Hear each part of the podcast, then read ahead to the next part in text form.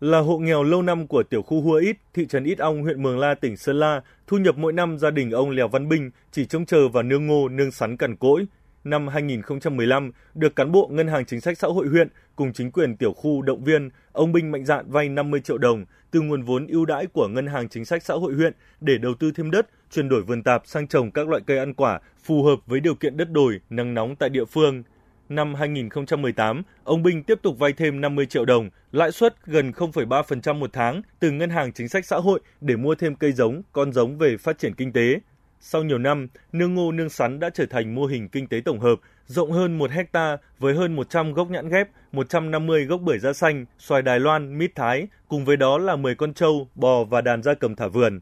Ông Lèo Văn Binh chia sẻ, vụ mùa vừa qua, mô hình kinh tế của gia đình bắt đầu cho thu lãi, đạt hơn 100 triệu đồng sau khi trừ chi phí. Những năm tiếp theo, các loại cây sinh trưởng đầy đủ, giá thành sản phẩm tốt sẽ cho thu nhập khoảng 250 triệu đồng.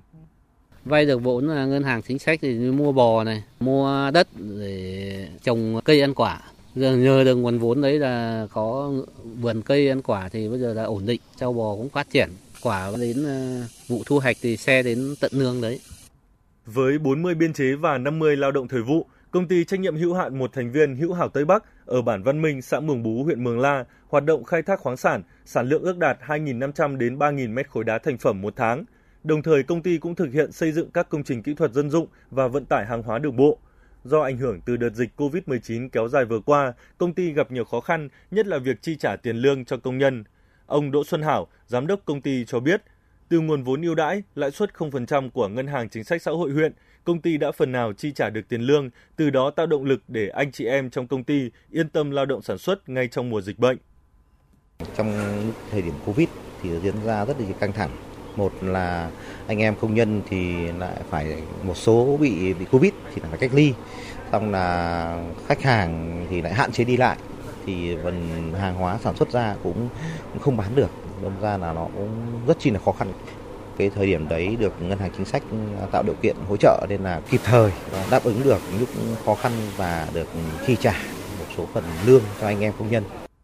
Ông Tạ Văn Toàn, Phó Giám đốc Ngân hàng Chính sách Xã hội tỉnh Sơn La cho biết, với phương châm thấu hiểu lòng dân, tận tâm phục vụ, trong 20 năm thực hiện Nghị định 78 của Chính phủ, nguồn vốn tín dụng chính sách đã được phủ sóng đến 100% các bản tiểu khu, kể cả vùng sâu, vùng xa, vùng đặc biệt khó khăn, đã giúp cho hàng trăm ngàn hộ thoát nghèo, thoát cận nghèo. Nhiều hộ gia đình dám nghĩ, dám làm, mạnh dạn vay vốn để đầu tư mua sắm trang thiết bị, cây giống, con giống, chuyển đổi mô hình phát triển kinh tế, đảm bảo cuộc sống gia đình, tạo việc làm cho lao động địa phương và góp phần đảm bảo công tác an sinh xã hội trên địa bàn. Riêng năm 2021 vừa qua, doanh số cho vay đạt hơn 1.459 tỷ đồng, doanh số thu nợ là hơn 1.178 tỷ đồng, tổng dư nợ trên 4.964 tỷ đồng. Đa số người vay sử dụng vốn đúng mục đích, đạt hiệu quả, các thành viên đều chấp hành tốt việc trả lãi, trả nợ đến hạn và tiền tiết kiệm theo quy định. Trên cái tiền đề 20 năm triển khai thực hiện, chi nhánh eh, tỉnh Sơn La sẽ eh, tiếp tục bám sát ờ, định hướng phát triển kinh tế xã hội tại các eh, vùng, các huyện, các thôn bản đẩy mạnh công tác ờ, tuyên truyền về tín dụng chính sách xã hội, đặc biệt là các chương trình tín dụng chính sách xã hội mới,